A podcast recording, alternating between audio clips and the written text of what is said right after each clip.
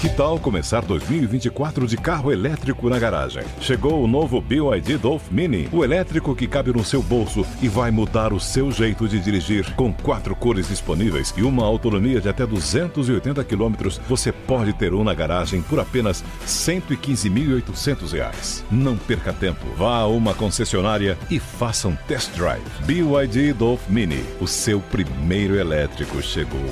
No trânsito, escolha a vida. Hello, it is Ryan, and I was on a flight the other day playing one of my favorite social spin slot games on chumbacasino.com. I looked over the person sitting next to me, and you know what they were doing? They were also playing Chumba Casino. Coincidence? I think not. Everybody's loving having fun with it. Chumba Casino is home to hundreds of casino style games that you can play for free anytime, anywhere, even at 30,000 feet. So sign up now at chumbacasino.com to claim your free welcome bonus. That's chumbacasino.com and live the Chumba life. No purchase necessary. VGW Group. Void were prohibited by law. See terms and conditions. 18 plus. 45 do primeiro tempo. Autoconhecimento, propósito de vida, carreira, reflexões sobre caminhos possíveis para uma vida com mais sentido. Apresentação: Patrick Santos.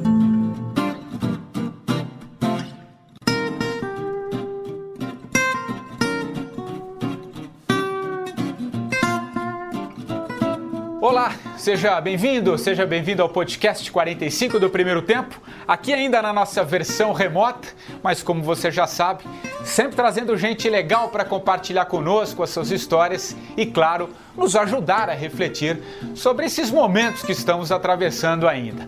Bom, e antes de apresentar aqui o meu convidado de hoje, eu lhe convido para dar um pulinho lá no meu Instagram, o patricksantos.oficial. Lá você encontra todas as entrevistas, já são mais de 70 episódios. Interage comigo, manda suas sugestões e fica sabendo também das comemorações de um ano aqui do podcast. Tem coisa muito legal para você lá no patricksantos.oficial. Tem as lives com a Monja Cohen, com a professora Lúcia Helena Galvão, com o poeta Alain Dias de Castro, a Leila Ferreira, a Regina Gianetti, enfim, tem uma turma muito legal por lá. Bom, como também vai ser muito legal o papo desta semana aqui no podcast 45 do primeiro tempo, aliás, uma conversa com muito propósito. Meu convidado costuma dizer que não existe desespero maior do que viver sem sentido. E o sentido da vida, bem como o seu significado, segundo ele, só acontece quando descobrimos e vivenciamos um propósito. Eu estou falando do Roberto Tranjan, empresário, educador na área de negócios e escritor. Ele é autor de vários livros, mas um em especial conquistou uma legião de fãs pelo país. O Velho e o Menino, que conta a história de um homem que busca incessantemente definir o seu propósito. Ao longo da jornada, esse homem tem como conselheiro o velho Tafu, um senhor de grande sabedoria que aos poucos vai aumentando e enriquecendo a sua mente. Vai ser um papo muito legal. Tudo bem, Tranjan? Pô, obrigado por aceitar o convite, cara. Obrigado, Patrick. Muito agradecido pelo convite. Saudação a todos os que nos assistem. Ô, ô Tranjan, é, é, como, eu, como eu disse aqui na abertura, né, vai ter muito propósito. Você fala muito sobre propósito nos seus livros, Sim. faz parte do teu trabalho, você trabalha também com, com o mundo corporativo, com as empresas em busca de mais propósito. Cara, acho que a gente podia começar esse papo depois eu quero conhecer um pouquinho mais a sua história também. Mas assim, como é que você define o propósito? Por que, que é tão importante a gente falar do propósito? Aliás, acho que nunca se falou tanto como, como nos últimos anos, eu acho que nessa pandemia isso aflorou ainda mais, ainda que é, é, se deturpe um pouco a questão do propósito, mas acho que vindo de você que estuda tanto, os seus livros falam muito sobre propósito, o que, que é o propósito para você, Tranjan? Patrick, deixa eu pegar um pouco, aí eu já defino, mas deixa eu é, a, a, a criar um contexto aqui. Eu falo de propósito em empresas há muitos anos. A Metanoia existe há 20 anos, que é o nome da minha empresa de educação, e eu sempre falava, desde o início, uma empresa precisa ter propósito. Agora ficou um pouco lugar comum falar que uma empresa Exato. precisa ter propósito. Mas quando a gente falava disso, as empresas tinham, na, na, na melhor hipótese, objetivos e metas. Então era mais algo quantitativo para ser alcançado, mas não o propósito no sentido que nós estamos tratando, vamos tratar aqui agora, né? Então, primeiro era isso. Agora, você sabe que depois de 20 anos, para chegar no velho menino, o que eu descobri depois de ajudar tantas empresas né, a elaborarem os seus propósitos, e de ter um propósito que seja esse, que seja inspirador, que seja é, mais transcendente do que transitório, as metas são sempre transitórias, mas uma coisa que, se, que atravesse o, o, os, os, tempos, né? Eu percebi uma coisa: não dá para você ter uma empresa com propósito com pessoas que não têm propósitos. Ah. Não fecha a conta porque não é. E aí o velho menino vem para isso. O velho menino talvez seja o meu livro Talvez não, ele é o livro menos empresarial. Todos os livros que eu escrevi eram muito para líderes, executivos, CEOs, empresários, né? Velho Menino, não. A alegria desse livro é que ele funciona para um garoto de 8 anos e para um senhor de 80 anos. E isso é muito legal, porque eu, isso já estou dando uma resposta também aqui. O propósito não tem hora para chegar, né? Ele pode chegar muito cedo ou muito tarde. Importante que chegue, né? Uhum. Mas aí quando você tem pessoas com propósito e a empresa oferece um propósito, aí você consegue criar um tipo de comunidade de trabalho bem sucedida. No livro Velho Menino, eu uso uma, uma metáfora de chama e chamado, uma conexão de chamas um chamado. Chamado é aquele propósito que uma empresa oferece para os seus colaboradores e que também acaba contagiando clientes, fornecedores e, e, outros parceiros. E chama é aquilo que tem dentro de cada um. Toda a pessoa tem uma chama dentro de si. Essa chama ainda não é o propósito, essa chama é um desejo.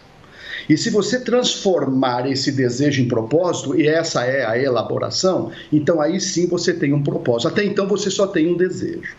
Mas dependendo da pessoa e da situação dela e das circunstâncias, essa chama às vezes está muito pequenininha.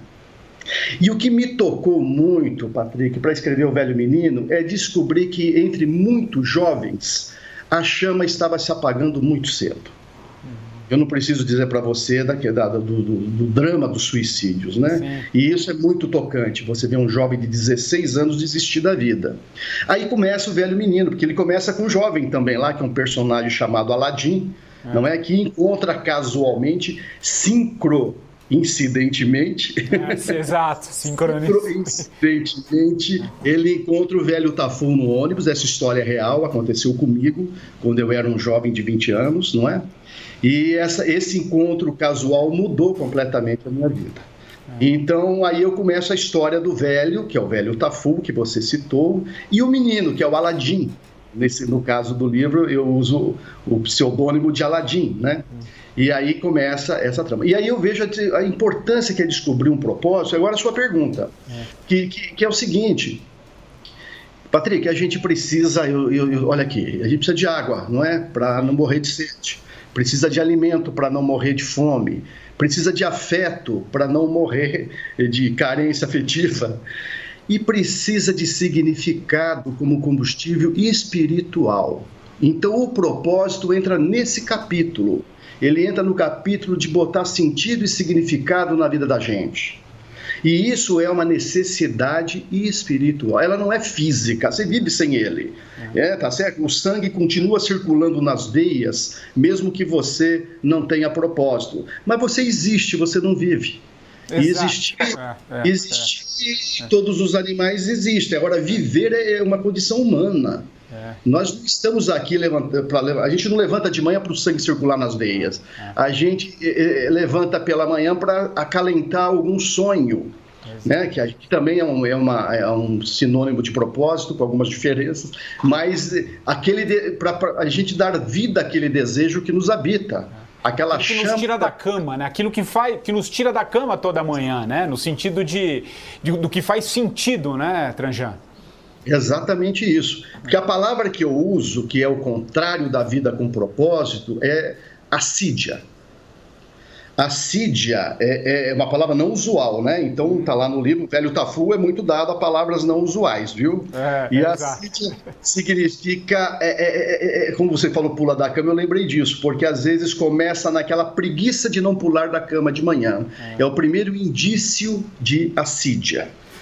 O segundo indício é um cansaço é, o terceiro indício é uma fadiga, e não é esse cansaço físico que você descansa e no dia seguinte você pula. Você... Não, é aquele. É, é, é de fato aquela letargia, não é? Aquela anomia, e isso vai se agravando, isso vira uma depressão. A depressão foi doença do século passado. É. A gente não cuidou dela, Patrick. É. Ela se transformou em suicídio. É. Então, a gente precisa, de fato, buscar um propósito. É. E, e aí, o, o, o Tranjan, falando exatamente sobre isso, né? Essa coisa que você falou do, do, da depressão, do suicídio, síndrome de burnout, né? Que vem é, dominando também grande parte do mundo corporativo, enfim. E, e, e, aí veio uma pandemia aí no meio do caminho, né? A gente ainda está nessa, tá, tá, tá, tá virando um pouquinho essa chave, mas a gente ainda está vivendo muito em função do do que vem acontecendo, enfim. E eu observo, e é isso que eu queria te, te ouvir, você que trabalha com pessoas, você que trabalha nas corporações, você que traz esse novo pensamento, essa nova economia, que a gente vai falar um pouquinho mais, mais adiante, mas enfim. Eu percebo, pelo menos também na, na, na, na por onde eu circulo, Hum, essa, essas doenças mentais estão muito presentes, né? essas questões emocionais estão muito presentes, porque eu vejo quase que um chamamento interno de todos de querer fazer coisas com mais sentido mesmo. A pessoa quer, ela tem isso, aquela chaminha que você, que você falou que nos habita, né? que tem em todo mundo, aquela chama. É, isso está muito aflorado. Né?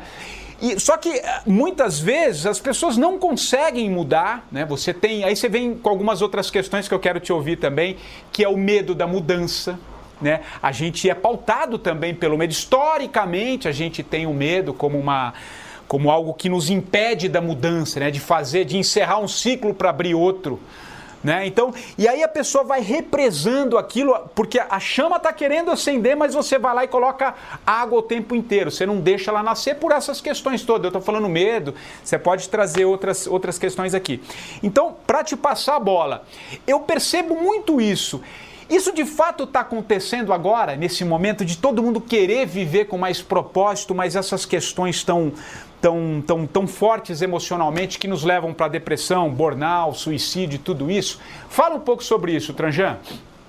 Patrick, isso que você está colocando é, é interessante sem dúvida nenhuma, a pandemia ela está mexendo com a escala de valores de cada um. Ah, Impossível escala de valores. Boa. não mexer nessa escala de valores a hora que você tem uma estatística de mortes todos os dias. É impossível. E na hora que você tem que sair mascarado todos os dias. Hum. E na hora que você tem que se cuidar e cuidar, cuidar dos outros Exato. todos os dias.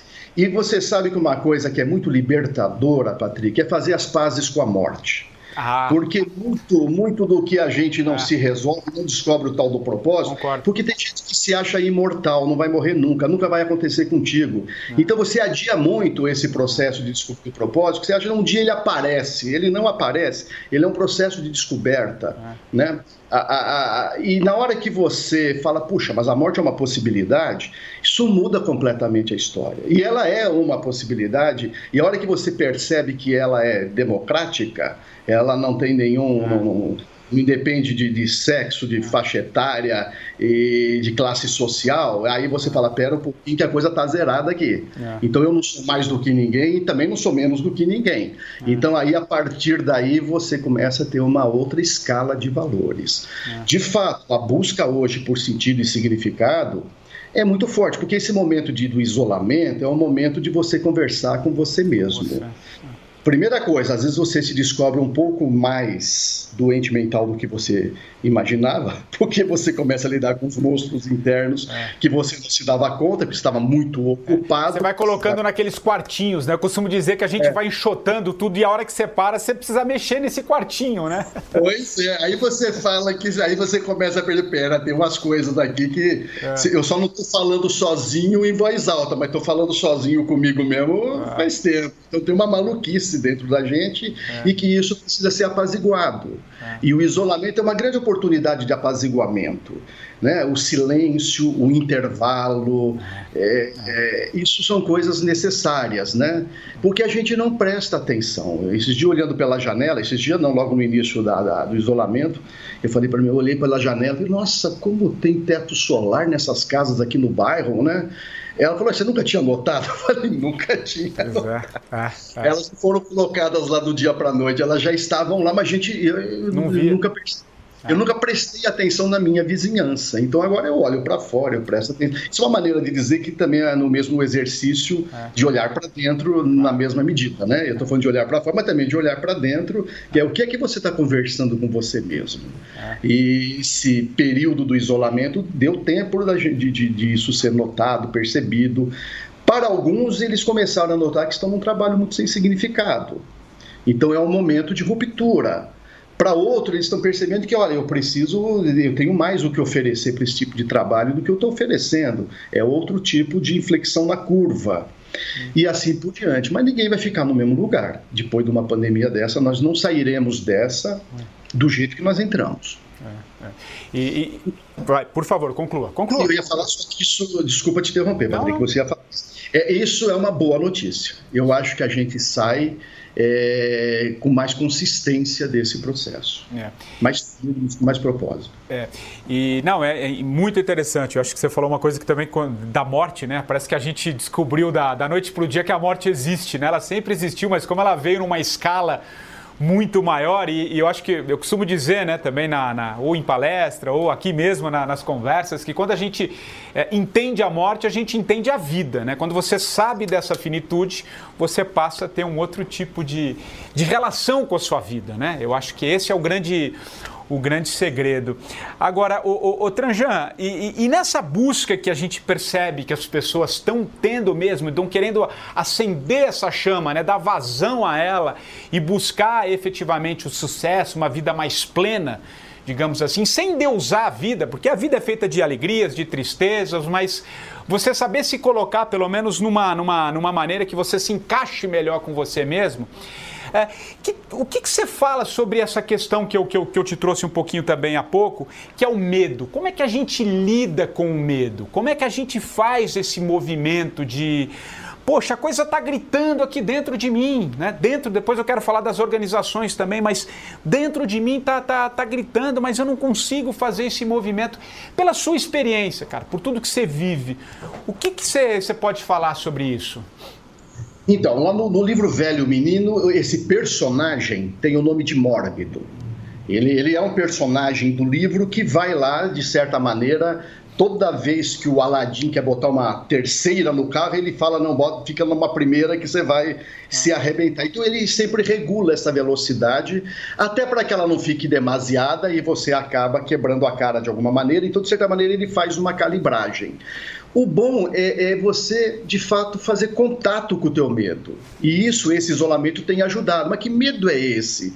Primeira, a primeira coisa que a gente vai descobrir a hora que, você, a hora que a gente faz o contato com o medo é que a maior parte dele não tem razão de não ser. Tem, perfeito. É. Não tem razão de ser. Fala, tá aí, minha, é, é, é, parte da doença mental, é parte daquele componente da deficiência mental que a gente tem, que a gente, os grilos que a gente arranja. Porque você fala, não, mas peraí, e se acontecer isso? Mas e se? Você, e se? A hora que você começa e se, você sabe que te resta ainda o essencial.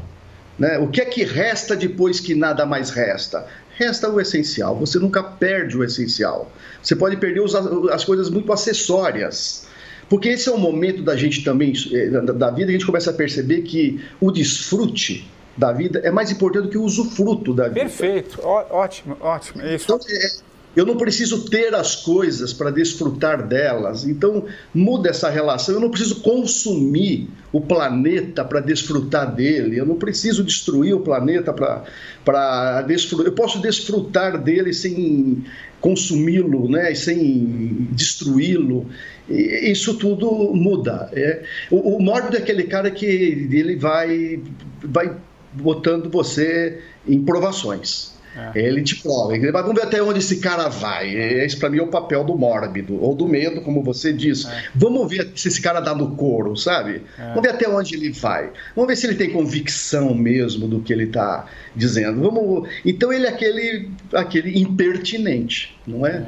Que coloca a gente à prova, mas sabe que tem ele para botar a gente à prova é. e ver se as nossas convicções são convicções de verdade ou não, né? É. Então esse é o papel dele. A gente deveria fazer uma boa amizade com ele, entendeu? Em vez de combatê-lo, é torná-lo amigo. Agora ele não pode, ele não pode governar a vida da gente. Pois é. é. Quem deve governar a vida da gente é o propósito, é. não pode ser o é. né? E acho que entender um pouco esses, esses ciclos, né? Que às vezes a gente. Uh, eu, eu, costumo dizer também, né? São, são ciclos, né? Às vezes a gente fecha alguns ciclos na vida para abrir outros ciclos, né? Só que a gente está tão acostumado com aquilo, ainda que já não está mais legal, você sabe que não é mais isso, mas você se agarra ali naquele ciclo que você não deixa abrir um outro caminho e aí porque o medo te consome e você não faz esse, esse movimento de de mudanças, né? entender um pouco essas, esses, esses períodos cíclicos. Né? Eu, eu vivi um pouco isso também na minha própria, na minha própria vida, de entender que certos ciclos se encerram, né? para que isso. se abrem outras, né? para se abrir outros ciclos, ainda que aquele medo nos consome. A gente não sabe o que vai ser efetivamente, né? Mas acho que é um pouco isso que você, acho que você falou em algum momento ali. A gente, a gente não tem controle sobre muitas coisas, a gente tem controle sobre os nossos atos, né? Como a gente reage as coisas que nos acontecem. Mas o que acontece em si, a gente não. A pandemia aconteceu, e aí? Né? O que, que eu vou. Como é que não, eu vou lidar, né? Vai lá. E ela mostrou pra gente, né, Patrick, assim, como a gente não tem controle de nada de e nem poder sobre nada. Exato. Agora, isso é libertador. Agora, para as pessoas muito necessitadas de controle e poder, isso é um, um, um sentimento angustiante. É. Nós precisamos aprender a viver desconfortavelmente e aprender a gostar de viver desconfortavelmente, porque nós só estamos na nossa zona de expansão, de aprendizado, no desconforto. É. Não é, não é no, na zona de conforto, você não está aprendendo nada de novo. Você está se repetindo. É confortável se repetir? É, porque você já domina, né? É. Você já é. controla, então é confortável. Mas a gente só cresce na zona de desconforto. É. Então, aprender que você não tem controle sobre nada, não tem poder sobre nada, e que o desconforto é a zona do aprendizado, você está crescendo quando você está nele, aí você lida melhor com isso tudo. Então você fala, eu estou me sentindo desconfortável. Porra, mas estou crescendo. Eu, tô, eu, eu, sou, eu, eu, eu, eu serei outro amanhã e melhor. É. E é isso que a gente precisa, ser outro amanhã e melhor. Né? É. Isso, esse é o, o propósito humano. Isso, e, e, são duas certezas aí que a gente tem. Eu evito certezas, mas essas duas acho que dá para a gente falar. Uma é que você acabou de mencionar, que é a morte, a única certeza que a gente tem é que um dia a gente não vai estar mais, mais aqui e que a gente vai errar, né? Que a gente vai errar em algum momento, porque aí sim a gente vai, pelo menos a, a partir do erro, ou enfim, acontecer alguma coisa, vai te direcionar para um outro caminho. É importante a gente errar também, né? Porque aí que a gente vai acertar, né? Só tem um jeito de aproximar do acerto, errando. Você vai, você vai diminuindo as variáveis, né? É. Aí você vai eliminando as variáveis, o que resta é o acerto. Ao final é o acerto. É. E você falou de certeza. Sabe que tem uma frase do velho Tafu no meu livro que ele diz assim: convicção é não ter certezas. Melhor coisa. É, é, é, Isso é ótimo. É. Essa frase eu gosto muito. Convicção é não ter certezas. É, exato. E, enfim, ir buscando outros caminhos. Agora, o, o, o Tranjan, eu queria entrar um pouquinho também para falar um pouco das empresas. Eu sei que você também trabalha muito sobre isso, mas antes de da gente entrar nesse, nesse caminho, Fala um pouquinho da, da, da, da, tua história mesmo. Você contou um pouco no livro, né? Em vários livros você conta, no, no Velho e Menino, é, é, tem muito de você. Todos os livros têm muito de você, mas esse em especial, como eu, que eu me disse, tem um carinho muito grande. É, é, conta um pouquinho como é que foi sua, essa sua descoberta, assim, esse, esse movimento para entender essa busca do que faz sentido para você, para a empresa que você comanda, de levar esse novo pensamento que eu digo, nessa, esse novo olhar sobre a economia, sobre as empresas. Conta um pouquinho de você também para quem está nos assistindo e ouvindo, cara. Patrick, imagina um garoto que é criado no interior, moleque, no interior do estado do Paraná, que cidade de 30 mil habitantes, muito pequena, de repente vem parar na adolescência com 15 anos em São Paulo. Bom, São Paulo, é, é, é, é para quem vem do, é uma Disney, né? É. Você tem, tem, um mundo aqui que você não tem lá em cada quarteirão, né? E, e, mas vai trabalhar de office boy numa empresa e percebe uma coisa: você chega menino aqui e aconteceu uma coisa que foi muito traumática para mim nessa empresa, que houve um, um roubo funcionário mesmo roubando a empresa e todos nós fomos revistados. Patrick, você não sabe o que é você, na, na, na minha ingenuidade de criança, onde a confiança é um valor superior, ah. ser revistado sendo com suspeita de que você é um ladrão. Eu falei, mas é, naquele momento tinha acabado para mim o mundo da criança. Tinha entrado na minha vida o mundo do adulto, que é o mundo da desconfiança. Adulto não confia em adulto, mas criança confia na outra criança. Confia na outra criança, ótimo. E aí eu pensava é. sempre, de lá para cá, isso 15 anos, ainda não tinha conhecido o velho Tafu, o velho Tafu fui conhecer aos 20, mas de lá para cá eu pensava, mas tem que ser assim, quer dizer, o ambiente dos adultos precisa ser um ambiente onde a confiança não conta. Um tem que desconfiar do outro precisa ser revistado na saída para ver se não está levando nada, precisa ser revistado na entrada para ver se não está levando nada. Então, esse, esse aparato organizacional de controle e de eu, eu nunca, eu, nunca passou pela minha garganta. Bom, mas eu trabalhei em instituição financeira ainda durante 15 anos, mas aos 30 anos eu resolvi empreender uma empresa de consultoria e nessa empresa de consultoria eu percebia que o que precisava mexer para mudar essa condição era aquele modelo mental de quem liderava. Né? Eu percebia que não é existe um sistema já montado e que infelizmente às vezes as próprias universidades ensinam e que precisa ser desaprendido. Né? E que uma empresa não tem que ser parecida com uma organização do jeito que ela é vendida nas universidades. Ela tem que ser parecida com uma comunidade de trabalho. Tá ela tem que ser uma comunidade de trabalho onde haja vida, onde você vive. Não dá para na tua família não pode ter desconfiança. Então na empresa também não pode ter desconfiança. É, é. A empresa só é uma família estendida. Quer dizer, existe a família nuclear, onde a gente nasce, mas existe uma família humana. E que a confiança não, não te leva para lugar nenhum. Né? Aí começamos a criar empresas é, aonde a relação de confiança com o cliente, com o colaborador, eram relações de confianças fluídas, não é? Onde relacionamento humano passa a ser moeda forte. Né? moeda forte junto ao cliente, moeda forte junto ao colaborador. As relações humanas passam a ser aquilo que é fundamental. E o mais curioso disso tudo, Patrick, é que essas empresas que começam a trabalhar é, é, é, é, apostando na confiança, trabalhando os relacionamentos humanos, começam a dar mais resultados também. Porque aquelas muito travadas, que desconfia daqui, desconfia dali, ela bota as normas e as regras sobre tudo e elas acabam sufocando a criatividade, sufocando a iniciativa. Então, aquelas perdem muito, essas ganham muito. Eu tenho falado muito agora na pandemia para empresários e líderes, eu falo, aproveite esse período para quadruplicar o poder da sua equipe. E isso é pura relação de confiança. Você dá mais, sabe aquela nota de 200 reais que você assina, para de assinar aquilo. Sabe aquele fornecedor de matéria-prima que tem que passar pelo seu crivo? Delegue. Sabe, vai, vai, pintar a fachada da tua empresa e você tem que decidir a tinta? Delegue. É, quadruplique o poder da, da sua equipe, porque você vai precisar, porque os desafios que vem por aí, Patrick, são de bom tamanho, viu? É, é. é que, quebrar um pouco essa estrutura né, hierárquica, né? Eu acho que eu acho que tem, tem, tem muita coisa e, e, acho que esse momento, né, Tranjan, é, para mim está muito claro e é, e é, legal ouvir isso de você que trabalha diretamente com esses líderes, com essas empresas, porque eu acho que é, é isso, né? A gente tem que é, ouvir. Você fala muito da, da economia circular, né? Da, das empresas como uma ciranda mesmo também, né? Como um, como um processo de. E uma palavrinha que eu tenho ouvido, acho que foi numa das entrevistas que eu fiz recentemente aqui com o Tiago Matos, que é um futurista, ele fala muito da segurança psicológica, né?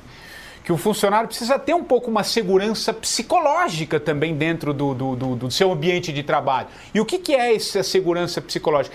É você estar tá inteiro, você poder se expressar, você poder falar um pouco dos seus sentimentos, o que você pensa, não perguntar, interagir, trocar, né? Porque isso sim, como você disse, forma times fortes.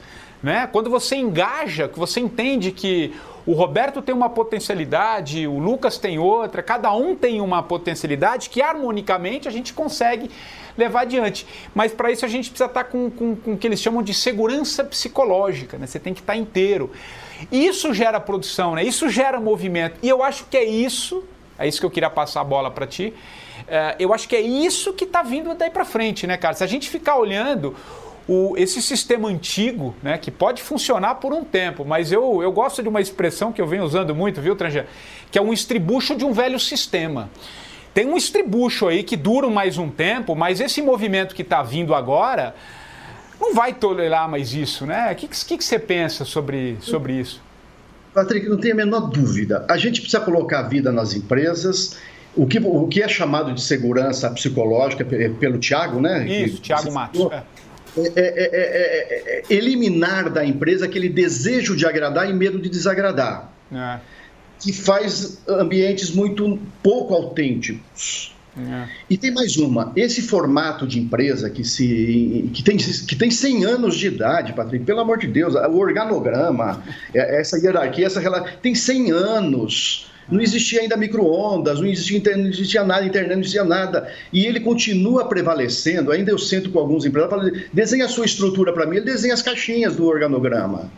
Agora, a molecada que está vindo não vai se enquadrar em nenhuma não, dessas. Já não encaixa mais, né? É, não encaixa. É. Não, pode, desiste. Também então, assim, esse tipo de empresa envelheceu. Você usa um termo aí que eu não estou lembrando agora, estribucho. Como é que você é, chamou? O estribucho de um velho sistema, né? Eu acho que.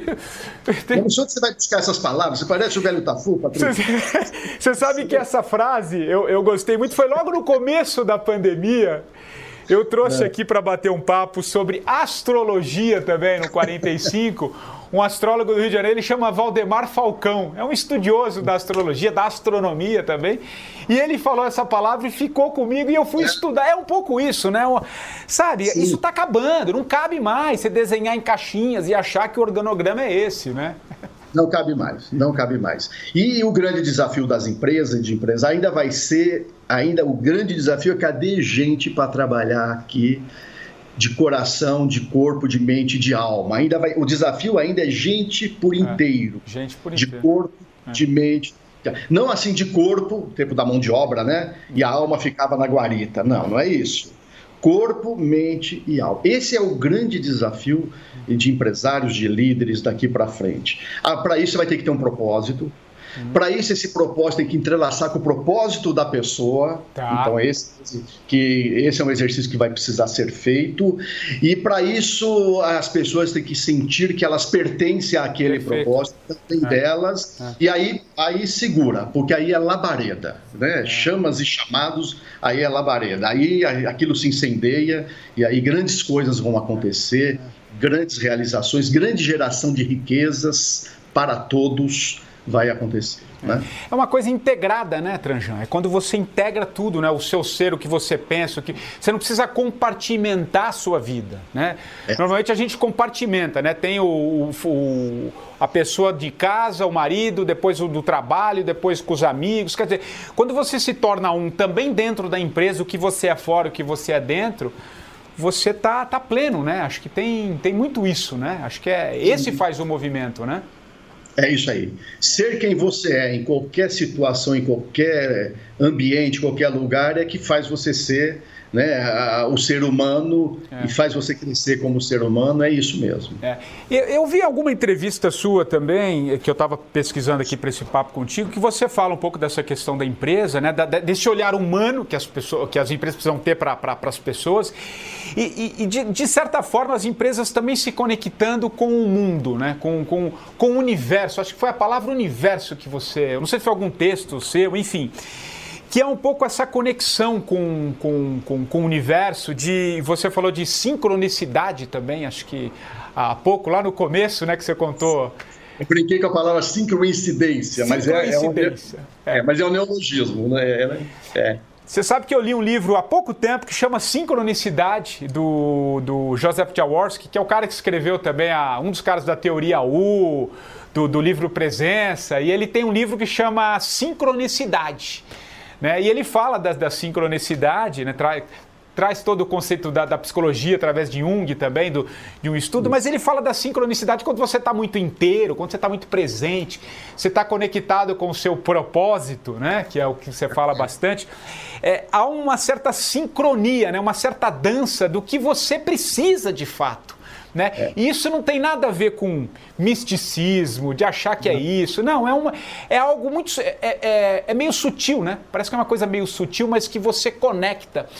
De que maneira isso, é, é, de que maneira essa, essa sincronia, essa, essa, esse, esse, beber dessa fonte faz com que a empresa cresça, você cresça? Como é que são essas sincronias, esse entrelaçamento, o, o, o Tranjan? Acho legal você falar sobre isso, cara. Acho que conversa com o momento também. Conversa muito, Patrick. Existe uma ordem natural.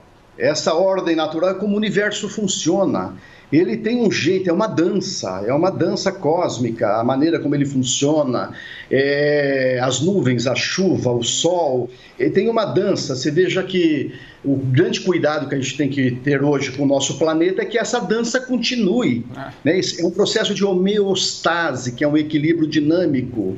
E essa homeostase, que é um equilíbrio dinâmico, ela gera, desculpa a palavra aqui, uma autopoiese uma auto, as partes se autoproduzem, uma parte nutre a outra. Ah. Se a gente traz essa dança, essa frequência, não é, da ordem natural para dentro da empresa, ela também vai se beneficiar disso. Então, uma empresa também tem corpo, mente e alma, ela é um sujeito, ela não pode ser um objeto.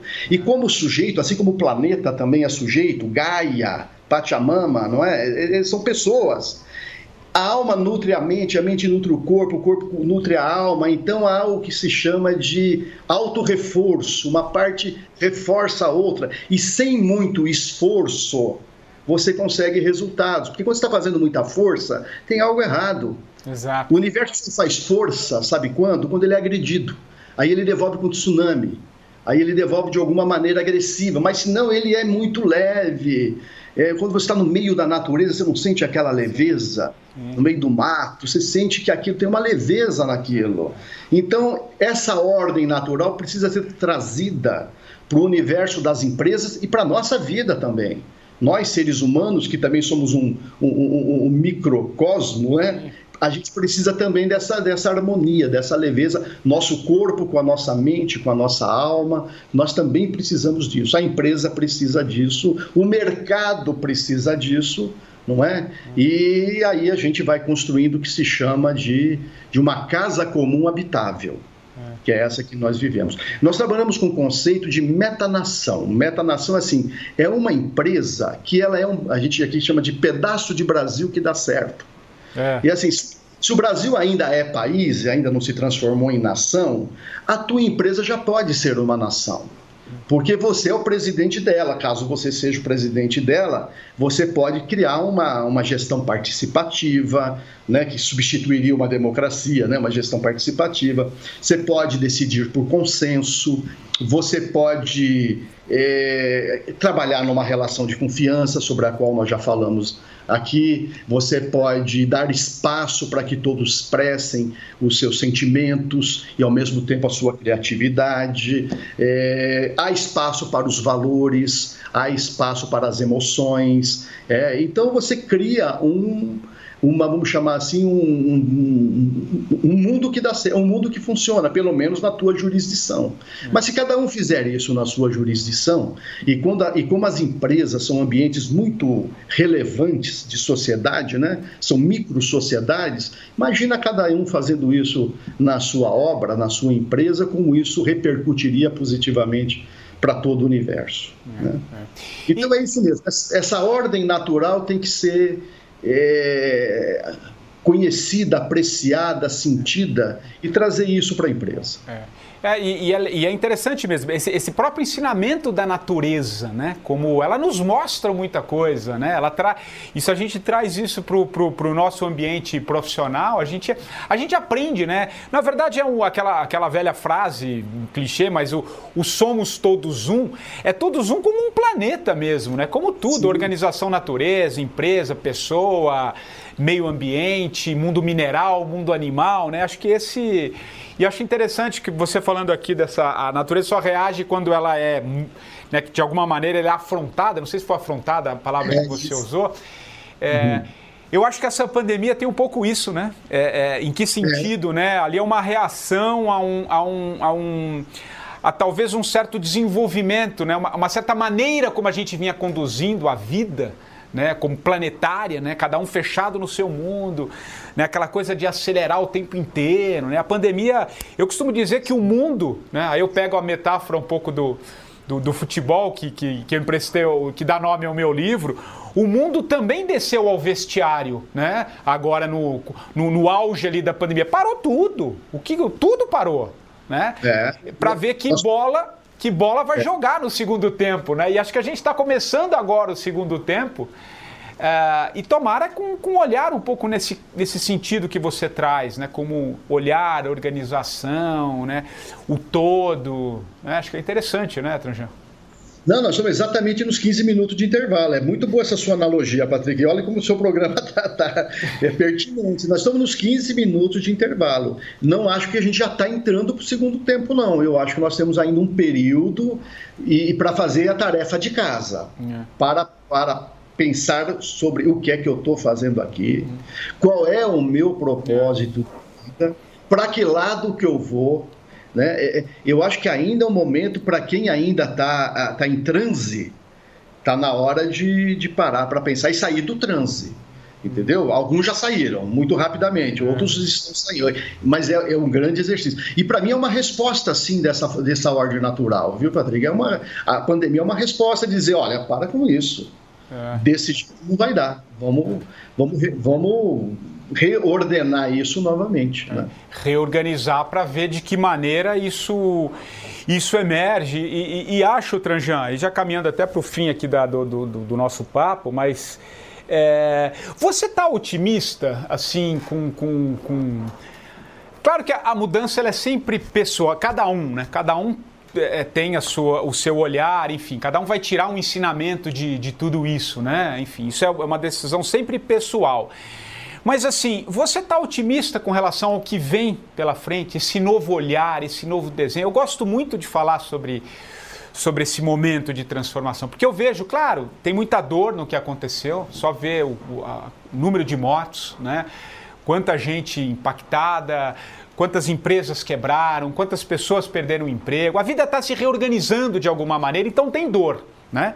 Dito isso, vamos olhar para frente. Mas também tem muita oportunidade, né? tem muitas coisas acontecendo, tem vários caminhos se abrindo também, pelo menos é assim que eu vejo. O que, que eu queria ouvir de você? Você está otimista? Você acha que a gente vai trazer esse olhar, eh, esse olhar que você propaga hoje, que você leva no, no, no, no teu trabalho? Você acha que isso vai ganhar corpo, vai reverberar? Já está reverberando? Você falou das novas gerações, nessa turma que está vindo aí já com esse novo olhar. Como é que você se posiciona, cara, nesse, nesse pós-pandemia aí? Otimista não. É. Otimista não, Patrick. Porque o otimismo dá, dá, uma impressão que a gente não precisa fazer nada, as coisas vão acontecer sem que a gente faça, né? até aquele otimista que, né, depois tudo acaba bem, no fundo tudo acaba bem, e se não acabou bem é porque não acabou, e aquelas coisas que você já ouviu por aí. É. Esperançoso sim. Esperançoso sim. Mas esperança implica que eu tenho que fazer alguma coisa hoje para que algo aconteça amanhã. No meu livro eu falo da diferença de destino e desígnio. Destino está traçado, não há o que fazer. Então, para mim, combina com otimismo. Desígnio, não. Eu preciso fazer alguma coisa agora para que mude o amanhã. Então, assim, exige sim atitude da gente hoje, com relação a uma porção de coisas, entendeu? Deixar de consumir para desfrutar, por exemplo, nós já falamos sobre isso conectar-se a uma outra ordem, que é essa ordem natural que, que é mais sadia, se responsabilizar pela casa comum, pelo planeta onde a gente vive, se responsabilizar pela casa que a gente habita, que é essa mesmo, o nosso corpo, se responsabilizar pela casa da convivência, essa que estabelece as relações de cada um de nós para com o outro. Tem sempre um outro na nossa vida que tem que ser respeitado. Então, a gente precisa. Esperança é eu acredito que a gente é capaz de ter, tomar consciência e ter uma postura desse tipo. Mas otimismo é acreditar que tudo isso vai acabar bem, de repente tudo volta ao normal, daqui a pouco a esquizofrenia está aí de volta, a histeria está aí de volta, a 200 km por, por hora para não chegar a lugar nenhum. Eu acho que isso não. É. Né? Mas esperançoso sim, porque dentro de cada um de nós habita uma chama e essa chama é divina. É. Então ela precisa ser cuidada.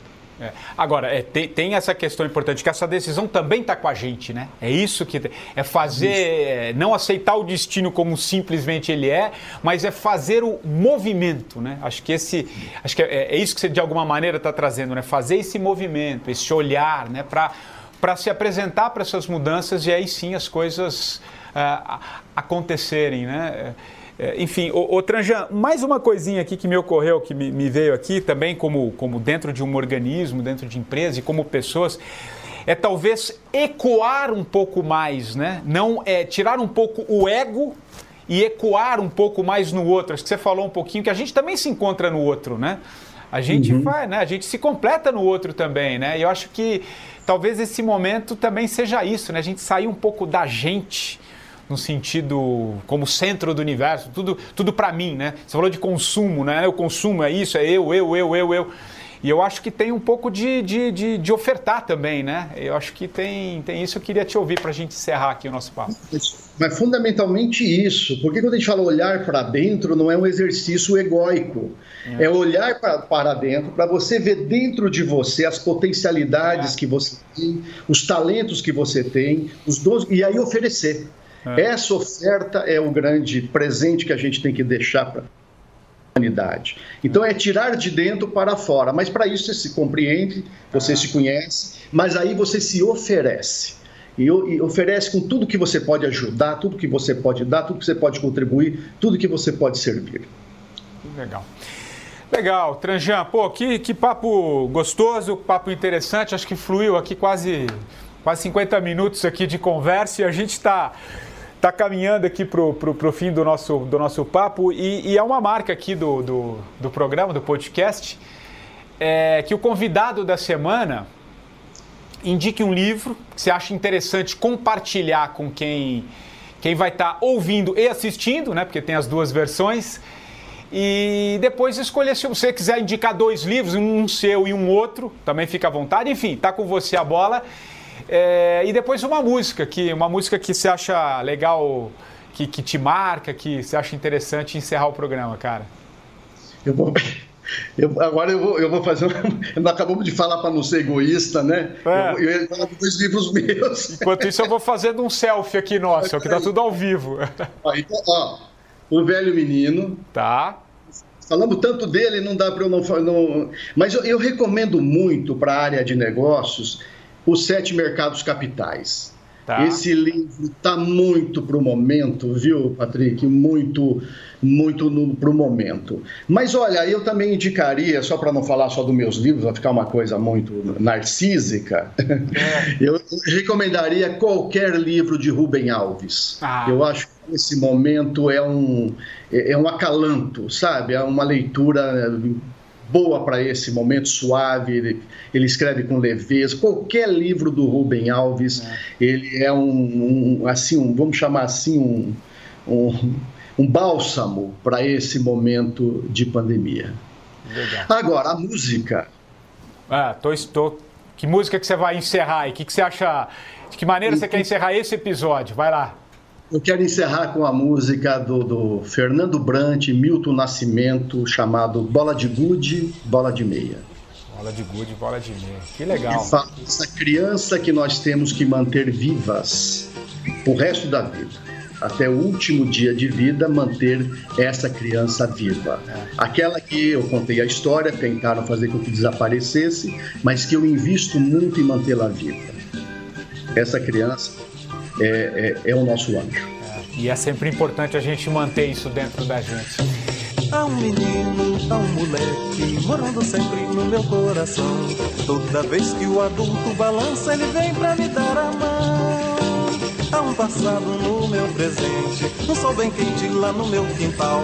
Toda vez que a bruxa me assombra, o menino me dá a mão. Tranjan, muito obrigado pela, pelo papo, acho que foi ótimo a conversa. Obrigado por você compartilhar aqui o seu, seu tempo, o seu olhar sobre esse, esse momento, a sua história de vida, enfim. Queria muito te agradecer, cara. Muito obrigado, Patrick. Obrigado mesmo, de coração. Obrigado. E o 45 do primeiro tempo, você já sabe, volta na próxima semana. Se tiver alguma sugestão, vai lá no patricksantos.oficial e nós voltamos na próxima semana. Um abraço e até lá. Há um moleque morando sempre no meu coração. Toda vez que o adulto fraqueja, ele vem pra me dar a mão.